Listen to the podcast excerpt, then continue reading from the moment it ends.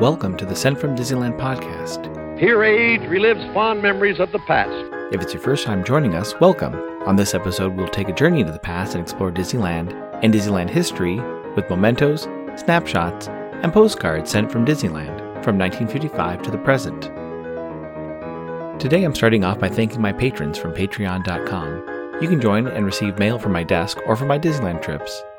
Special thanks to Random Olive, the first patron to this podcast, and the e-ticket patrons Tania, Eric Daniels, Joe Gamble, Scott Booker, Monica Seats Vega, Russ Romano, Michael and Christina Cross, Scott Cagle, and Sheila Harry.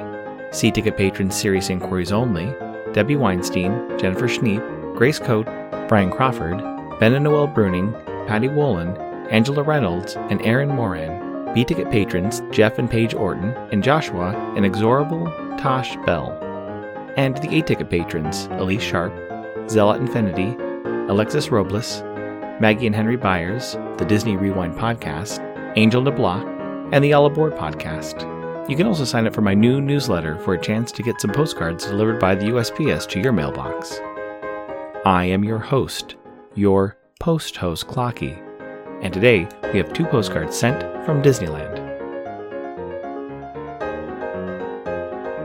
The front of our first postcard has Town Square. You can see City Hall and the Emporium. If you look closely at the bottom, you can see Goofy and Pluto waving at the omnibus driving by. On the back it reads, Town Square, Main Street. Main Street Town Square represents the typical small American town in the early 1900s, where the gas lamp is gradually being replaced by electricity. The plodding horse-drawn streetcar is giving way to the chugging horseless carriage. It's postmarked July 5, 1968, with a Garden Grove, always use zip code, cancel, and a 5 cent gray Washington postage stamp, Scott number 1213. I assume they visit the park on Thursday, July 4th, 1968, when park hours were from 8 a.m. to 1 a.m. The weather was a high of 85 and a low of 58. It's addressed to Mrs. Ethel Ward of Worcester, Massachusetts. It reads, This is where we were today. Earl, Kay, Debbie, and Peggy. This week I received two Disneyland pictorial souvenir guidebooks, one from a purchase from Instagram, and another was a gift by show patron and my friend, Brian, aka Keeping Walton Disney on Instagram. I thought it'd be fun to look at these two guidebooks, see what stayed the same, and see what changed. The older one was published and available in 1968, and the newer edition was published and available in 1975. The cover of the 68 guide has Walt Disney signing his autograph on the 1962 version of the Disneyland Pictorial Souvenir Guidebook. You can see Main Street buildings behind him, and he's sitting in the driver's seat of the Main Street fire engine. The front cover of the 75 guide has Sleeping Beauty Castle with the Matterhorn in the distance and five white swans in the moat. Inside the cover and the first page are relatively the same with images of orange groves pre Disneyland, construction photos of the castle and the Matterhorn, details being added to the Jungle Cruise and Storybook Land, and Walt Disney on opening day. The 1968 edition has a few more photos of Walt with some celebrities and some kids, and has some additional writing about Disneyland being an important destination for foreign dignitaries and a must see when in the USA. The next pages are only in the 68 version and include a cartoon map of the park, which includes park icons and some park characters. There is also a full list of attractions divided into sections by land. Continuing on to the Main Street section, which both dedicate four pages and both have almost identical photos. The first change is of the photo of the exterior of Great Moments with Mr. Lincoln. The 68 version has a view of the facade from above, either from the omnibus or from the Main Street station platform. The photo was replaced in the 1975 guide by a view of the facade at street level from Town Square, with a Mickey balloon in the center of the image. The other noticeable difference is a photo of the Disneyland band parading down Main Street. The 68 image is from above the band, watching them march down towards the castle, with Mickey leading the band with Jungle Book characters and the 75 is closer to street level and has characters farther down the street. The major change is the addition of two photos in the 75 version, with images of the Walt Disney Story, and attraction added to the Opera House in 1973. See episode 224, One Man's Dream, for more information on that attraction. The 68 version has an amazing shot of the inside of the Main Street candle shop. The next four pages of the books are about Adventureland, and they are also identical, including the short blurbs about the images. Between 1968 and 1975, not much changed in Adventureland, other than some store names inside the bazaar.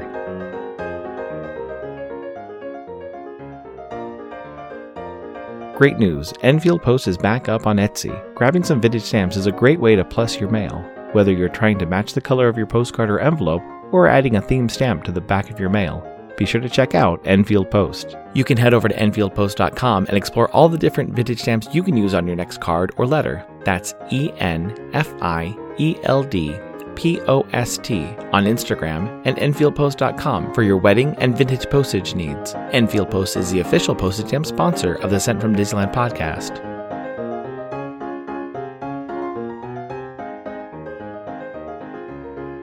The front of our next postcard has the Mark Twain riverboat going past the waterfalls near Cascade Peak.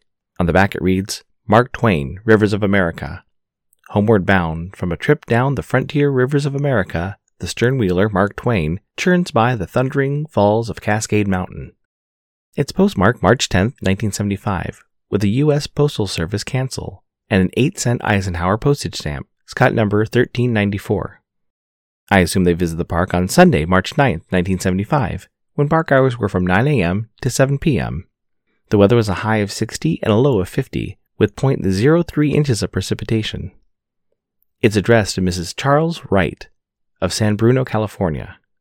It reads 31075 Dear Audrey, the Ruths will meet at my house Monday, March 24th. Sure hope you can make it. Let me know. Mary Harris. The section with the most change from 1968 to 1975 is New Orleans Square. Many of the photos are still reused in both versions, but with the addition of the Haunted Mansion to the parks, some photos were pushed around or out for the 1975 version. The two photos that were completely removed included images from the shops. One was a photo of the perfume shop, showing a guest sampling fragrances with the assistance of a cast member. The second was an image of two guests in the one of a kind shop, Another photo removed was one of the Shoeshine Boys, who had also left the park's entertainment schedule in the late 1960s. One photo, which was replaced by a similar photo, was of the Blue Bayou restaurant. Both photos are of guests enjoying their meal, but the newer photo is a little bit darker.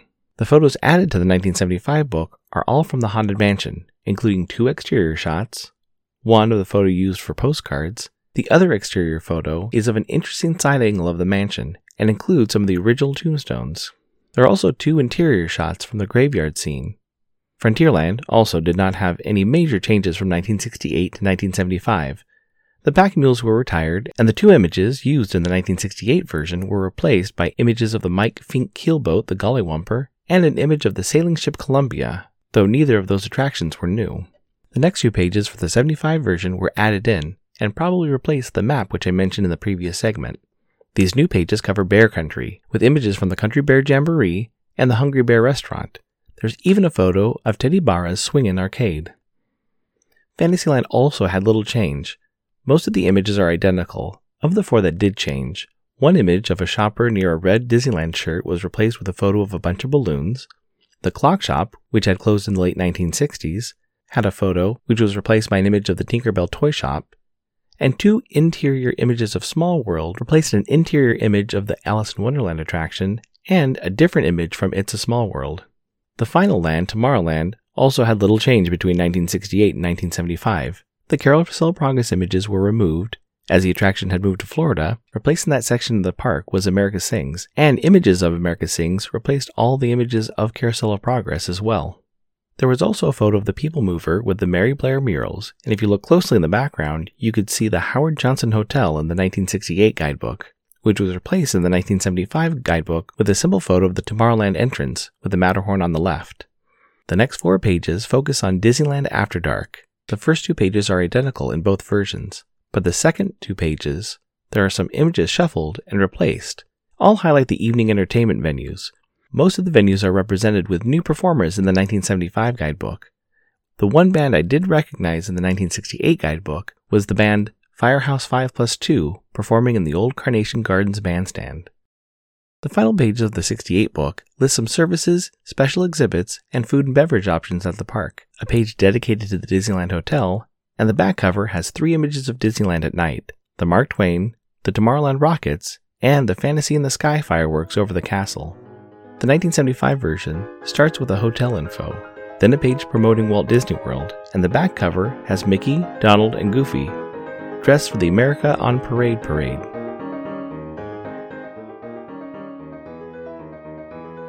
This incoming postcard is sponsored by the Art Throwdown. Art Throwdown, or ATD, is an online craft hour on Instagram, starting at 9 p.m. Eastern, 6 Pacific. Be sure to check out Monday's ATD, which is usually hosted by paper artist Russ Romano. I see many amazing art projects, learned about awesome postmarks, postage stamp history, and a lot more on different episodes.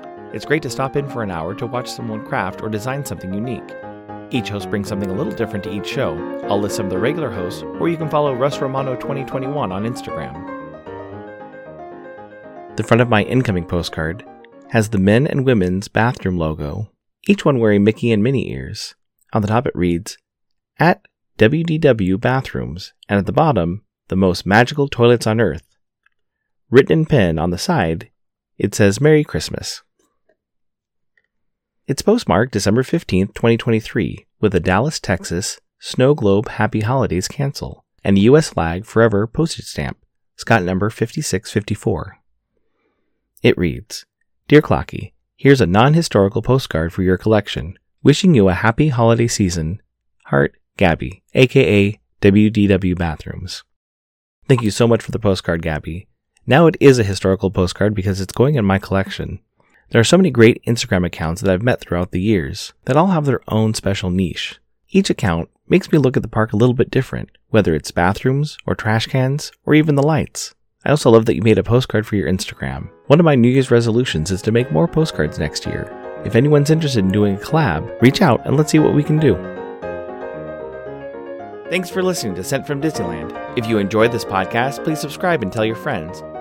It would be helpful to share your favorite episode to a friend or on social media. There are over 200 to choose from. It would also help to leave a five star rating and comment at whatever podcast platform you use.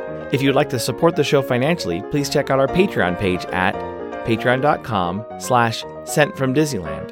You can find me on Instagram and Facebook at Sent from Disneyland or on Twitter at Sent from Disney. For questions and comments, send me a postcard addressed to Sent from Disneyland, P.O. Box 44, Hood, California 95639.